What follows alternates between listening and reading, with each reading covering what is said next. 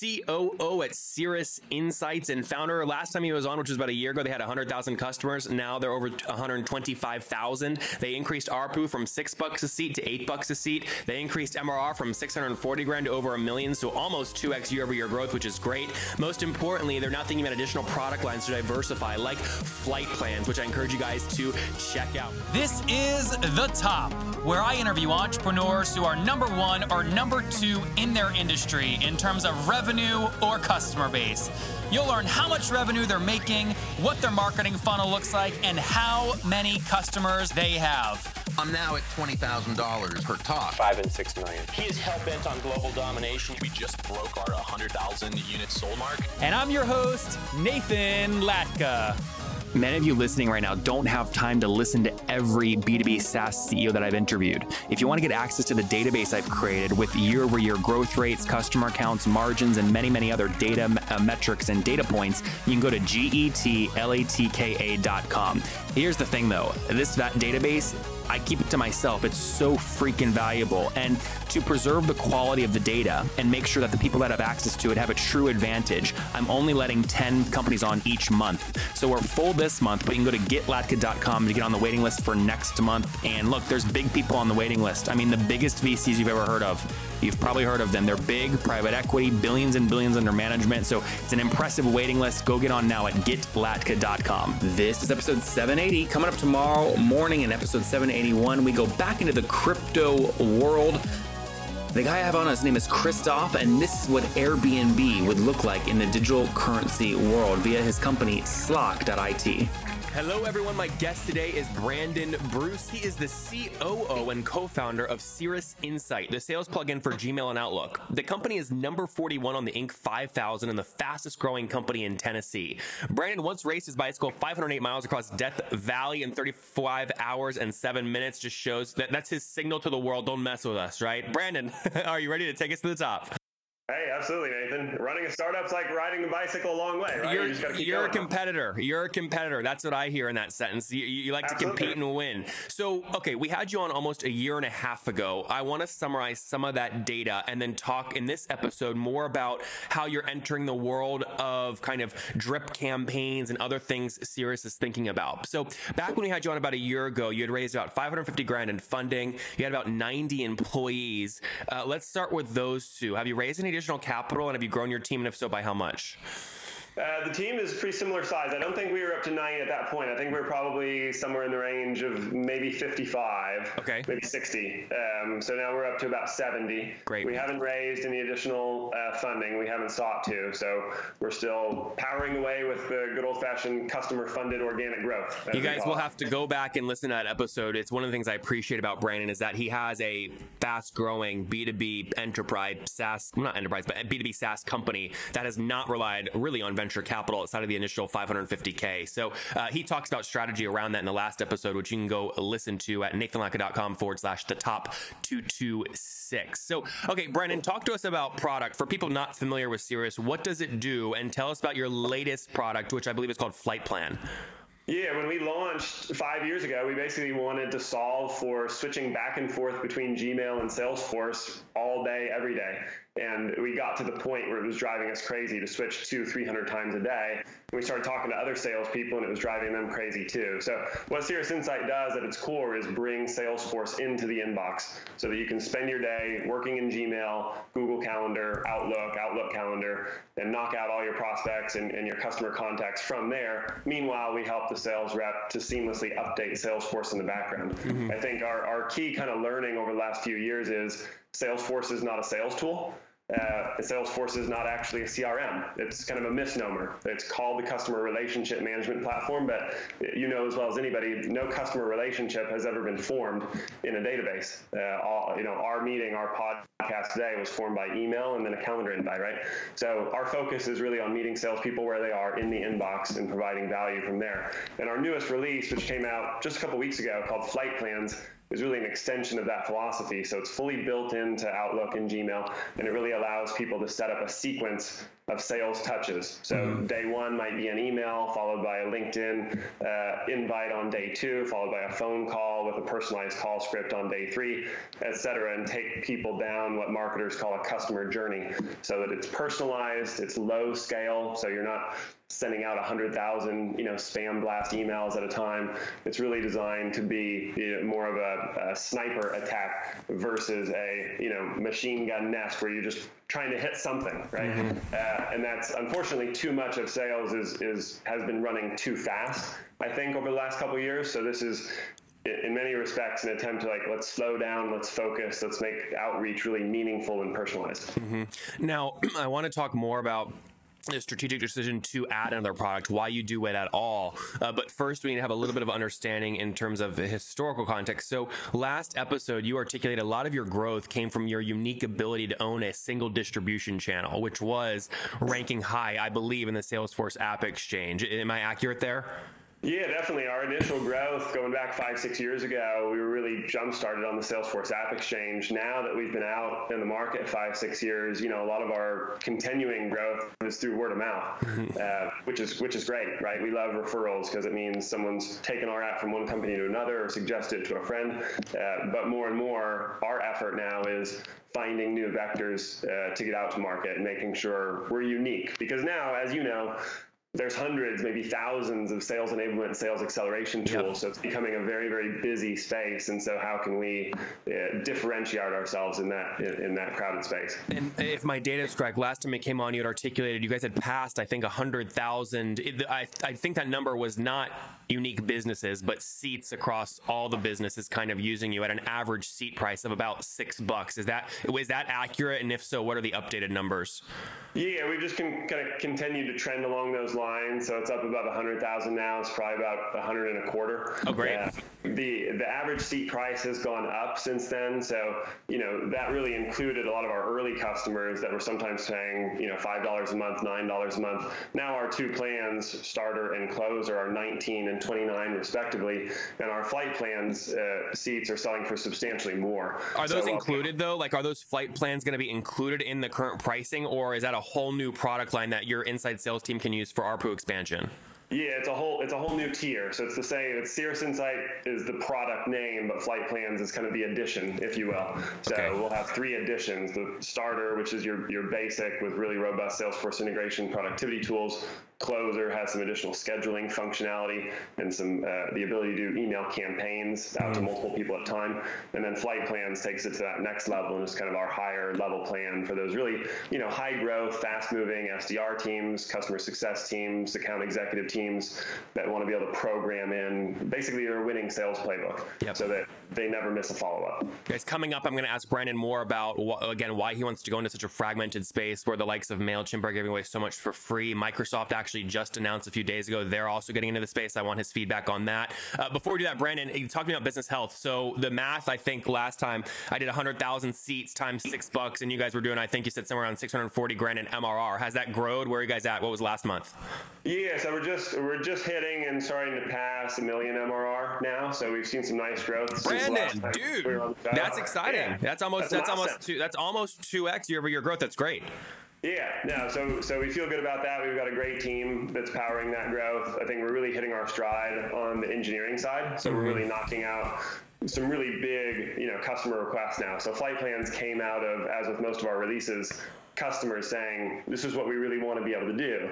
And what's interesting is after we kind of press them for for why, because like you say, there's so many tools in the space. Why not use Eloqua, Marketo, Pardot, HubSpot, Mailchimp, et cetera, to do this? And what we came to find out is there's a lot of teams really uh, overpaying and underutilizing marketing automation.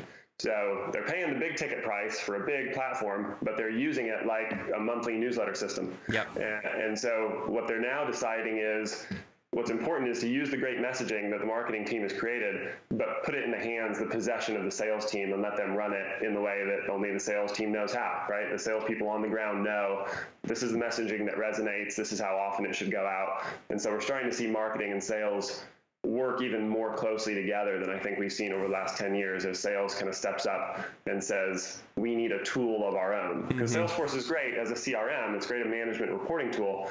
But now sales teams are saying we need actually actual selling tools to do the job. Yeah, and it sounds like people are willing to pay you for that. You know, if I take a million in MRR, you, you said a million last month you broke. Yeah. So if you take a million in MRR divided by 125,000 seats, you're going from six bucks a seat, which was about a year and a half ago, to up upwards of eight bucks a seat now, right? So that's a that's a sign that folks are obviously paying you more for these additional features. Um, how do you? I mean, you already hit this, right? This is a really really fragmented space. Uh, you see companies like Drip exiting to what was it, Leadpages, I think. Uh, you yeah. have kind of a lot of activity in this space. Um, why is it so fragmented? Why, why can't there be like a winner, a winner and a loser? Right. It, what will be really interesting to see over the next, you know, honestly, a couple years, because things move so fast in the sales software space, is if you look at marketing automation as uh, as a direction that this could go, then you've got, you know, four really big unicorn companies that came out of that time period, and then you've got kind of a, a middle tier of companies, and then you've got a really long tail of folks that did marketing software.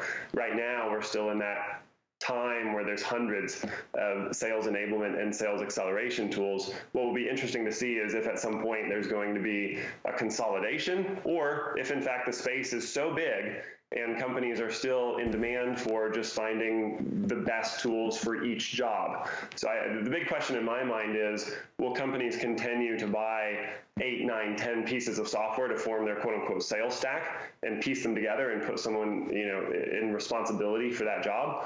Or is there going to come a point where they say, gosh, this is just too much. It's too fragmented. It's too hard to integrate all those apps. What we really want is one platform or maybe two, three apps that we can stitch together and that work really well together. So what we're trying to do is position ourselves well to A, be the best at what we do, which historically we've been the best at connecting with the Salesforce CRM, but also do a good job of going broad. So mm-hmm. continuing to offer more and more more features across the spectrum. So when you look at our space, you're talking about you know presentation tracking, attachment tracking, like the stuff that uh, other companies like ClearSlide and FileBoard, et cetera, do.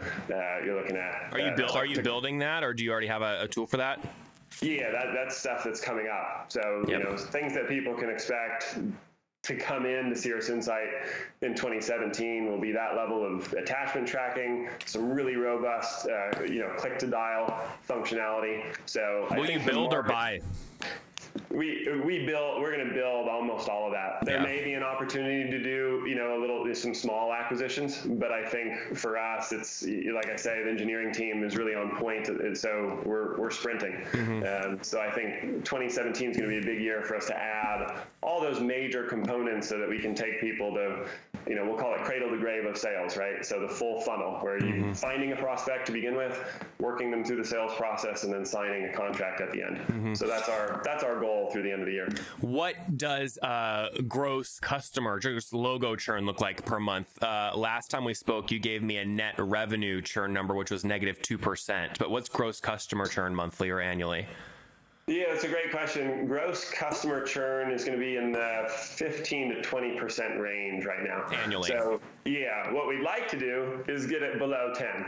Yeah. Right. So there's kind of the magic number is trying to get it to, to 1% a month, which would be 12%, or really under 10% for a year. Um, that, that tends to be pretty elusive for companies like us that have a really long tail. So we serve a lot of SMB customers, which yep. is where you're going to see a little more movement. Um, but for our enterprise customers, the churn is a lot less. And as we go up market with a higher price, um, applications and i think we're going to see lower churn in that space also because there's more of an investment on the part of the customer. Yeah the flip side of doing what you've done in, in terms of look you have two kinds of b2b saas companies. One it's low volume super super high arpu and or the other is low low arpu like you know in the 10 20 dollar range but really really high volume. And the, yeah. the, the companies like you that do the latter the advantage you have are all those low arpu paying customers are essentially leads that as they develop and use you more will pay more and your inside sales team can use to kind of upsell them. So what, what does what does in your enterprise cohort where you have, I imagine, an active sales strategy, selling additional seats, additional features, additional products like flight plans? Uh, what does net annual revenue churn look like? Yeah, for that, so far, thankfully, it's been really, really low. So, yeah. You, so in that cohort, is it negative still? You are tight. Yeah, as far as net revenue churn, it'd be negative. As far Yeah. as net seat churn, it would definitely be under that 10%, Yeah. probably under 5% for those large companies because. Uh, and, and you know this. Anytime you're with a large company, there's a big, bigger opportunity to do a multi-year deal, a multi-year commitment, and there's inertia. So while the sales cycle is a lot longer, right? It could be 12, 18 months before you get the deal. But once you have it, it- it's it's it's much more unlikely for that company to unwind the deal over time because they've made a commitment to rolling it out, doing training, and so forth. So you've got the inertia then flips, and you've got it on your side going forward. Last month, how did you add customers? I'm curious what percentage you'd still credit to the Salesforce App Exchange placement you've got, which is really, really high, versus paid acquisition you've done. How would you break it down? Yeah, so uh, the Salesforce App Exchange, while still a great platform for us, is, is a lot less important as a lead source for us now. Okay. Um, so a lot of leads now are coming through word of mouth. We do some small scale paid search acquisition, but a lot of what we're focused on is really good content. So, you know, I wrote a book called The Slow Sale How Slowing Down Helps You Win More Deals, which is a little bit of a pushback to, to the space that we occupy in general, which is, you know, called sales acceleration, right? Which implies that we're always supposed to be going faster. And I think the danger to that is that, that we go faster, but acceleration has to do with velocity, and velocity has a direction. So we could just be going faster in the wrong direction, Yep. which is, I think, one of the big challenges for all of us in sales is we, we might feel good, like, man, I hit, you know, I made 100 phone calls today and sent 10,000 emails, and so it must have been a great day. Uh, but we really got to start focusing more on ROI, right? Actual closed won deals in the system. And that's where I think slowing down and saying, what does the customer really want? How can we personalize the communication? Uh, you know, how can we form that actual bond with the customer that makes them A, sign today, but B, makes them into a good long term customer where they're not. You know, if, if I rush you into a sale and, and you agree, the chance of you turning is going to be that much higher because you really haven't made that full psychological commitment yet. Last month, how much did you spend on paid marketing? Oh, very little. Our, our, our budget for paid marketing last month was probably somewhere between twenty-five, fifty thousand dollars. And is most of that going towards what ads or sponsorships at conferences or what? Yeah, some some sponsorships. We did, we've done historically a lot of sponsorships at conferences. We found, uh, and at least toward the end of last year, that attendance was starting to drop at some of the conferences. So we think that might be a trend. We're not sure yet, um, and we know there's plenty of other companies still doing great at conferences, but we feel like maybe that hit its peak that people have been going to big conferences now for the last five plus years for sales, and now they're starting to say, "Whoa, saturation point!" Right? We've done all these conferences, so so we've started to scale back some on that front and really focus on getting what we consider to be really high quality content out there, long form blog posts. Podcasts like the one that you do. Yep. Uh, we have our own podcast now. What's it Uh, called? Uh, it's called the love hate relationship with sales. There you go. Check it out, guys. listening That wants, yeah, that wants to be on a podcast. We talk about one thing you love about sales and one thing you hate about sales. Uh, pretty pretty simple, 20 minutes, and it's a lot of fun. Okay, Top Tribe, I have to tell you, many people go, Nathan, you came out of nowhere. Your website's growing so fast. How'd you do it? The answer is simple. So I use HostGator. I don't know if you guys know that, but I use HostGator. And the reason I do, they have like about 4,500 free templates I can use because I don't code. They've got a great e commerce plugin. And guys, I bug the heck out of their support. They've got 24 7 support, which I love. So what I've done is I've worked with them. You guys know I make great deals. If you go to hostgator.com forward slash Nathan, you can sign up, get your own domain for 30% off and a 45 day money back guarantee. Okay, again, I make great deals for you guys. Go to hostgator.com forward slash Nathan to grab that now. There you guys have it. Good. Brandon, let's wrap up here with the famous five number one. What's your favorite business book? So uh, a friend of mine just gave me a book last week, and so I read it over the weekend called The Energy Bus, and that may be one that people have, The Energy have of already. Yeah, no, the Energy Bus. Like you're Oh, getting on, a, on a bus with a bus driver, and it's one of those books that's written like an allegory, right? So you read it, and it's you, it's like you're living the life of somebody else, and they take you through his story about going to work and interactions with his family. But the net net is that it really focuses on you know having a positive attitude and keeping your energy really high. And if there's uh, folks around you or market forces affecting your business that are taking energy away, then how do you slough those off and keep focusing on executing like you need to do? So I'd recommend that book. And the friend that gave it to me runs a thriving mortgage company uh, here in Knoxville, and so he's he's using it a lot for what he does. So right now, uh, that's the book I'd recommend. The Energy Bus. Okay, number two. Is there a CEO you're following or studying currently? You know, right now it's hard not to follow Elon Musk because it's so much fun to see the stuff that he's building, right? For him to come out and say, yeah, we're going to build the biggest uh, battery array in Australia, and if we don't deliver it on time, it'll be free. There's not too many people saying stuff like that, so you can't help but pay attention to it. Um, uh, plus, I decided to, to, go bold this year and, and, got myself a Tesla, which I love, and so I'm, I'm following him to, to, see what's next. Uh, right. Otherwise, I'm following Jeff Bezos because it's fun to see Amazon start to kind of take over these different sectors and really uh, scare the you know what out of everybody else. I mean, they just released out of stealth, I guess, their Geek Squad competitor, and overnight Best Buy took a big hit. So anytime Amazon makes a move, it affects every market. Number three, besides your own, is there a favorite online tool you have, like HostGator? Yeah, it's a great question. We use a ton of them. I think, uh, and I might have said the same thing last time. We, we, we use the heck out of Google Drive, so it's hard to imagine us not not using Google Drive. The other tool that we're using all the time internally is Slack. Yep. And I was a slow adopter of Slack, but now that we're on it, we we use it all day, every day. All right. And how many hours of sleep do you get every night? Uh, not as many as I probably should. I'm probably around six. Okay. And what's your situation? Married, single? You have kids? Married with two kids, little ones. Uh, good. And how old are you, Brandon? I'm 38. All right, take us back 18 years. What do you wish your 20 year old self knew? Man, I think I would try to start a full-fledged company earlier. I was very involved in the nonprofit space, and I love that, and I and I like to keep doing it. And I'm very involved with lots of lots of charities here in Knoxville. Um, but I think there's nothing like jumping into the game and really running a company, meeting payroll, trying to scale up. And so I would encourage myself to have done that really even earlier. But I'm having the time of my life now, so uh, all, all's well that ends well. There you guys have it from Brandon Bruce, COO at Cirrus Insights and founder last time he was on, which was about a year ago, they had 100,000 customers. Now they're over 125,000. They increased ARPU from six bucks a seat to eight bucks a seat. They increased MRR from 640 grand to over a million, so almost 2x year over year growth, which is great. Most importantly, they're now thinking about additional product lines to diversify, like flight plans, which I encourage you guys to check out. Brandon, good luck and thank you for taking us to the top. Awesome. Thanks, Nathan. If you enjoyed Brandon today, go back and listen to Foursquare's CEO Jeff Glueck, who joined me yesterday and told me how he transitioned the company from a consumer social network to an enterprise B2B data play. In fact, you've used Foursquare in the past 24 hours, even if you don't realize it.